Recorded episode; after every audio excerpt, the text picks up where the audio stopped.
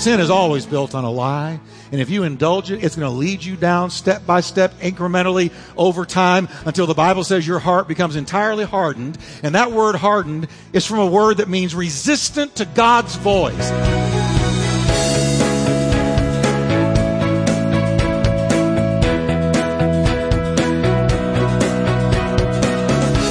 Welcome to Life Talk with Dr. Jeff Wickwire, author and founding senior pastor of the exciting Turning Point Church in Fort Worth, Texas. Pastor Jeff is known for his heartfelt and practical proclamation of the scriptures. We are so glad you joined us today. So stay tuned as Pastor Jeff teaches, encourages, and challenges you from the Word of God.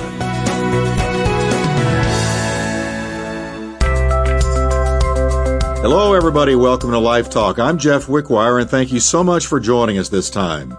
Today, we're continuing the series Encouragement for Discouraging Times. You know, people attend church for a variety of reasons, most good. But one key reason for Christians coming together on a weekly basis should be to encourage one another, especially as times grow darker and Jesus' return draws nearer. Today, we're continuing with part two of the message, How to Encourage One Another. So let's get right to it and see what God's Word has to say about this very important subject.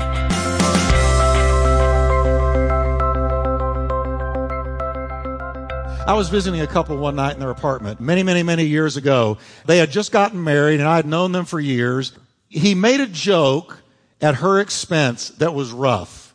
And as young as I was in God, I had a word of wisdom on the spot. His marriage is doomed.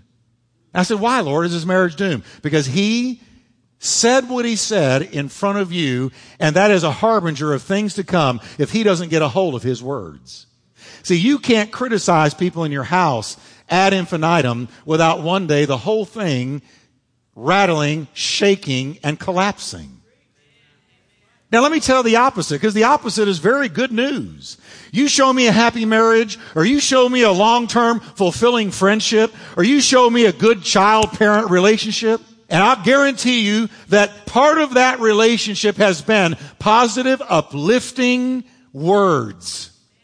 Encouragement is the sunshine that makes a soul bloom like a spring rose. Now sometimes, I know what you're thinking. You say, well, Jeff, sometimes we do need to say something corrective. You do. But you're never to say something corrective in a condemning, contemptuous, castigating, demeaning manner. Because that's not what Jesus does to you. How did Jesus talk to you last time you failed?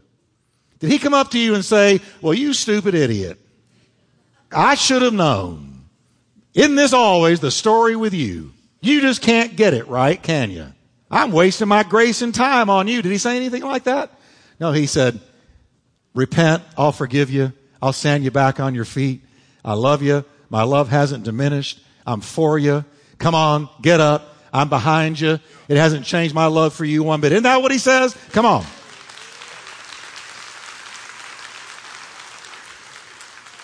Well, we need to realize the power of the tongue. People can tame all kinds of animals, James said. You can tame birds, reptiles. I don't know how you tame a fish, but that's what he says. You can tame fish. I didn't know that. Come here, come here, Goldie. I didn't know you could do that. But he said it. Now that's just free. I'm just tossing that out. People can tame all kinds of animals. Well, you can tame orca, can't you? Dolphins. So he's right. The word of God's right. All right. I just had a revelation on the spot. Now, but no one can tame the tongue. You can't tame your tongue. The Holy Ghost can tame it, but you can't. It is restless and evil, and oh, it's full of deadly poison. Your tongue. He says, with it we praise our Lord and Father, and then we turn right around and curse those who have been made in the image of God. And so blessing and cursing come pouring out of the same mouth. Surely, my brothers and sisters, this is not right. Now, God desires all of his children to be really good at encouraging. And I'm sharing this message in hopes that you don't just walk out and say, well, that was a good word. He sweated a lot. That was a good word. Good word, Pastor Jeff. But James says, if you go out and forget it, you've deceived yourself. We need to hear this and let it change us. Now, There's three powerful facts or truths on the power and need for encouragement. And let me just share them with you quickly. One, encouragement helps keep the believer from drifting from God. Hebrews 3, 12 to 13, beware, brethren, lest there be in any of you an evil heart of unbelief in departing from the living God. But look at the antidote, but encourage one another annually. Oh, I'm sorry, I read it wrong. What does it say? How often? Some of you think I'm supposed to do this Christmas and Easter. Like the guy that comes up every year and pats me on the back and says, You bless me every Easter, Pastor. And then I never see him again for another year. Well, I didn't bless him too much, or he'd be back the next Sunday, right? Now watch. He says, encourage one another daily while it is called today. That means during the age of grace, lest any of you be hardened through the deceitfulness of sin. Now notice that he says we should be encouraging one another not weekly, not monthly, not sometimes, but all the time, daily. Who'd you encourage last week? Who'd you encourage last week? Come on, get up. You can do it. Let's go on in God. Come on. I called to encourage you, came over to encourage you, walked up to you to encourage you. Now, why does he say we need to do this? He tells us clearly, lest any of you depart from the living God. And then he tells us how this drifting can happen. Here's how it happens. Lest any of you be hardened through the deceitfulness of sin.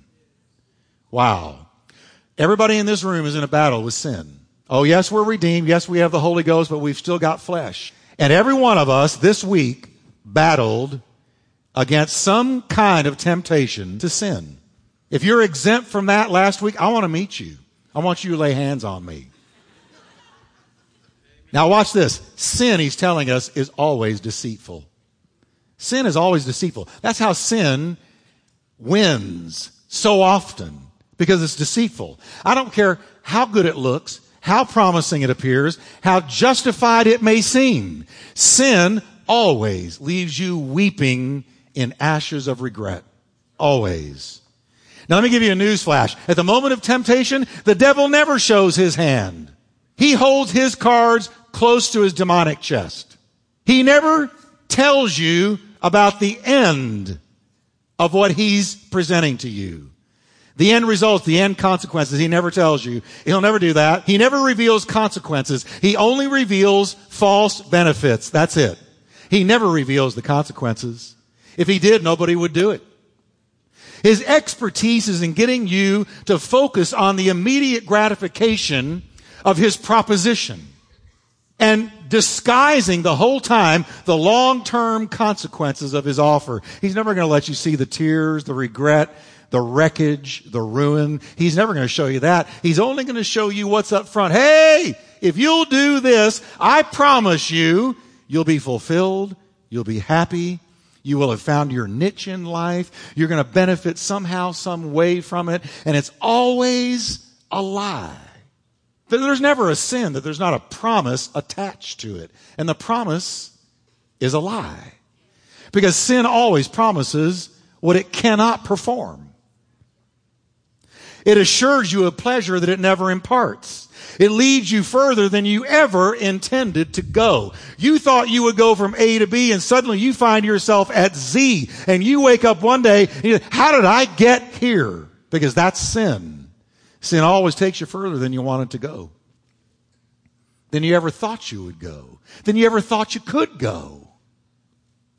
The person who commits sin is always under the delusion they're going to benefit in a positive way, but it's all a lie, which is why the Bible calls it the deceitfulness of sin. Now he says, encouraging one another helps battle the believer to win over the deceitfulness of sin. It always is a lie. Listen, no drug addict ever saw their days lived out in misery and enslavement. When they first ate of that forbidden fruit, if they could have seen where they were going to wind up in five years, ten years, one year, they would have put that stuff down and fled, but the devil didn't show them that. The devil just said, do it and you're going to have some fun. No alcoholic foresaw the day when they would lose their job, lose their career, their dream, their family, all their self-respect, when they first put the cursed bottle to their lips. No young person ever imagined when they first began hanging around with the wrong crowd that they would one day be looking through prison bars at a ruined life. Oh no, no. The devil just says, go on with them. They're not so uptight. They're not like church people. They have fun. And you hook up with the wrong crowd. Sin is always built on a lie. And if you indulge it, it's going to lead you down step by step, incrementally over time until the Bible says your heart becomes entirely hardened. And that word hardened is from a word that means resistant to God's voice. It begins, when you first go off into sin, you hear God, hey, what are you doing? A year later, hey, what are you doing? Two years later, hey, Five years later, huh? I don't hear you anymore. My conscience is seared. My heart is hard. Now, the Bible says encouragement among the saints keeps you from drifting like that. Wow. Everybody say encourage one another. Daily. Close friends should encourage one another. Parents should encourage their children. Church leadership should encourage those under their care. Spouses should encourage one another. The older should encourage the younger. And church members should regularly gather together like this, not to look at somebody's new dress or new suit, or to gossip or to slander, or to talk about somebody else's business, but to encourage one another to keep walking in Christ. That's what church is all about. So first, encouragement keeps the believer from drifting into the deception of sin. Second, encouragement will keep the faint-hearted from quitting. Some of you walked in here today, you've got a white flag in your back pocket. And you're thinking, any time now, it's coming out and I'm putting it up and I'm done because I'm beat down, beat up. I am so tired of trying and failing and thinking this is going to happen and then that happens instead and my hopes being dashed and I just don't know where God is and I don't know what to do. I'll tell you what to do. Get to church where they encourage one another. Get to church where they encourage one another. That's what local church is for. 1 Thessalonians 5:14 We urge you brothers and sisters encourage the disheartened which is the same as faint-hearted Help the weak, be patient with everyone. Let me tell you about disheartened. It means small of soul. It refers to an undeveloped soul, somebody lacking a healthy identity. They're undeveloped in their character, which was Jeff Wickwire when I first came to Christ, and that's what that couple encouraged me out of. This is the timid, fearful person the easily overwhelmed, the easily overburdened type personality that just has trouble doing life, or the person that's crushed with discouragement. They're just crushed because of things that have happened in their life. And it says, encourage them. That's the serum. That's the antidote. That's the God pill. Encourage them. Encourage the ones who feel like they can't keep going on. They're in this room. They're in this room. You dragged to church today, and you used to skip to church. If nobody could bring you, you walked. You were there every time the door was open, but that zeal and zest is gone. This week, I got two calls. One of them was a semi 911 and one was a 911. The first one, I talked to a man who, I'm just going to tell you, when we were 14, 15 years old, we were in drugs together. I got saved first. I used to witness to him. He'd run from me in junior college. He'd see me coming and he'd run. He admits it. So he knew I was going to hit him with the gospel. And so he'd run. But he got saved. He was a pastor for 25 years. But then he had a breakdown. His wife left him. He lost his church. He's lost his health. He has just learned that he's going to have to be on dialysis or get a kidney transplant. He is beat down. He said to me, Jeff, the night before you called, I was in bed and all I could do in bed was say, Jesus, Jesus, Jesus, Jesus. That's all I could say. Well, I came and got him, drove to Dallas and got him, took him to a coffee shop where all good encouragement happens. There's an anointing on those places. And I just sat there with him for about an hour and a half. Then I took him out, got him some groceries, took him home, and I encouraged him. I said, Hey, here's what I told him. I said, God's not done with you yet, and tears filled his eyes. I said, I know God's not done with you yet. And he began to weep. Tears streamed down his face. I said, the devil was telling him, you're finished. You're all washed up. There's nothing left, but it was a lie from the devil. And I said, God's not done with you yet. And that's all that it took. And then I got a call. Neither of these two people go here. They don't. But I got a call. So and so wants to see you. She's been put in a mental hospital. She wants to see you. I was stunned because this is a beautiful, winning, winsome, natural leader, teenage girl. Beautiful girl, full of potential. Will you come see me? Been a Christian as long as I've known her. So I went, walked in, sat down. First thing out of her mouth, I don't want to be here anymore. I'm done. I see no reason. I want to go. And you know what I did? I pulled the Bible out of my pocket, my sword, and I began to minister the Word of God. Greater is He that is in you than He that is in the world. God's not finished with you. Just because you're down, you're not out. You're not going down, you're going through. You're going to come out of this on the other side, and you're going to strengthen people when you get there. Don't you dare give up. Don't you put up the white flag. Don't you walk away. Don't you give up on God because God hadn't given up on you. And I stayed there for an hour and 15 minutes. And by the time we were done, she was smiling, gave me a big hug. And I have all the hope in the world that it's going to change, but she got so far down, she wanted to check out. And so you don't sit there and say to somebody like that, well, you're a Christian. What are you doing with these kinds of thoughts? Boy, people like that make me nuts. Like, like Christians are supposed to be in some kind of a bubble where nothing happens to them. Hey, Christians hurt. Christians fail. Christians get wounded. Christians need help.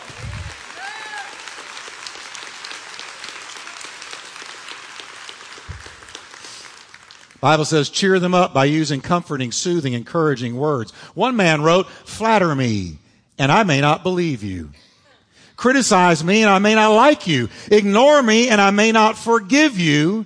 But encourage me, and I will not forget you. One of the best examples I know, of the power of encouragement to pick a person up and put them back on their feet took place on New Year's Day in 1929. Listen to this. When Georgia Tech and the University of California played in the annual Rose Bowl football game. Some of you didn't know the Rose Bowl was that old. I said 1929, not 1992. And in that game, a man named Roy Riegels, the center for the California football team, recovered a fumble. And in all the excitement and pressure, he got hit.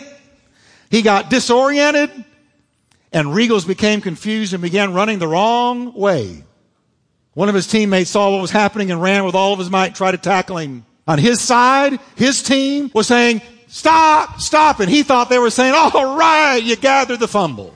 The other side, that team wasn't saying anything. Glory to God, don't say nothing. He's running towards our goal. He ran past the 50, past the 40, past the 30, past the 20, past the 10, and on the two yard line, his teammate finally caught him and tackled him. That was during the first half. Everybody was wondering what Coach Nibs Price would do with Roy Riegels in the second half. During the halftime break, Riegels sat alone in a corner in the locker room, wrapped a blanket around his shoulders, put his hands in his face, and he cried like a baby. Three minutes before the start of the second half, Coach Price looked at the team and said something that startled them all. Men, the same team that played the first half will start the second. Riegels didn't move. The coach called him and said, Roy, come on. He didn't move. Coach Price went over to where Riegels sat and said, Roy, didn't you hear me? The same team that played the first half will start the second. And Riegels said, Coach, I can't do it to save my life. I've ruined you. I've ruined the University of California. I've ruined myself. I couldn't face that crowd in the stadium to save my life. Then Coach Price, clearly being a wise man, reached out and put his hand on Riegels' shoulder and said, Roy, get up and go on back. the game is only half over. Oh, I like that. That moves on me. Because see, some of you have been going the wrong way. And you feel like I've ruined my life. I can't face people again. I don't know what I'm going to do. I've ruined everything by going the wrong way. But listen, Jesus is standing there saying, get back up. He's calling you by name and saying, get back up. Get on your feet. It's only halfway through the game. Get back up. You've still got some plays to make. You've still got some balls to carry. Get back up. Get back up. Come on.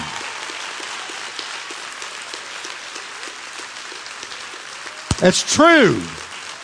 And if you think that's not Jesus, you don't know my Jesus because he said to Simon Peter, you denied me. You walked away from me. You said you never knew me. You did it with cursing. But Peter, I'm here to tell you to get back up. You're going to preach on the day of Pentecost and you're still my man. Come on, everybody. You haven't failed so bad they call you wrong way Roy. Which they did. Here comes old wrong way. Or another way they put it, Roy wrong way. You know what he did? He went out and played one of the best second halves in college football. And for the rest of his life, Regal would attribute those encouraging words as being the words that turn a tragedy into a triumph. Encouragement will keep you from drifting. It'll strengthen the faint hearted. And then one last thing quickly. Encouragement helps a person to see God in tough times. That's really all you need when you're going through a tough times. You need to see God in it. Here's a perfect example of the Bible doing this. James 1, 2 to 4. Dear brothers and sisters, when troubles of any kind come your way, consider it an opportunity for great joy. How often do we do that? Man, I am in hell, but I consider it great joy. Oh, what an opportunity to have joy. No, you're in the prayer line. Pray for me before I go down and don't come back up. Now listen, for you know that when your faith is tested, your endurance has a chance to grow. Let it grow. For when your endurance is fully developed, you will be perfect and complete, needing nothing. Here's what he's saying. Don't worry, be happy. God's at work even in your discouragement and pain. He's got this, He's got you, and He's going to work this out for your good. Chin up. When this is all over, you're going to be a fully developed saint of God, looking more like Jesus than you ever have. You can't lose when the greatest winner of all time lives inside of you. You can't.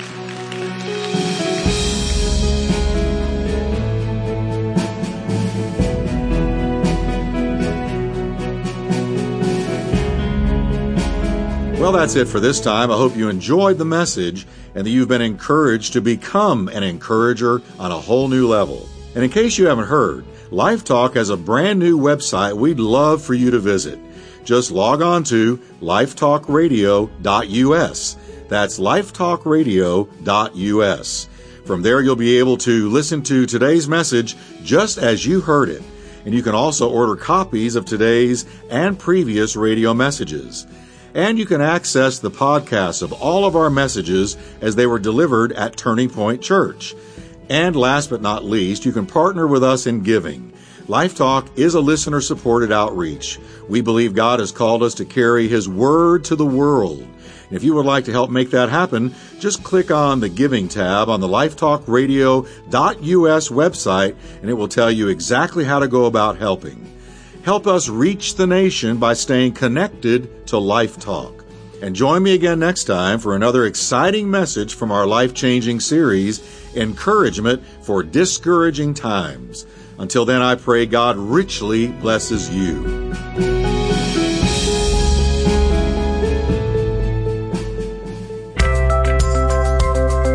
How to encourage one another is the second message of Pastor Jeff's series, Encouragement in Discouraging Times. You can own a copy of this 4 CD set for just $20 plus shipping. Log on to lifetalkradio.us or call us toll free at 877 884 3111. Get your copy of today's message for just $5 or purchase the entire series, Encouragement in Discouraging Times, for only $20 plus shipping by logging on to lifetalkradio.us or calling us toll free at 877 884 3111 for more information.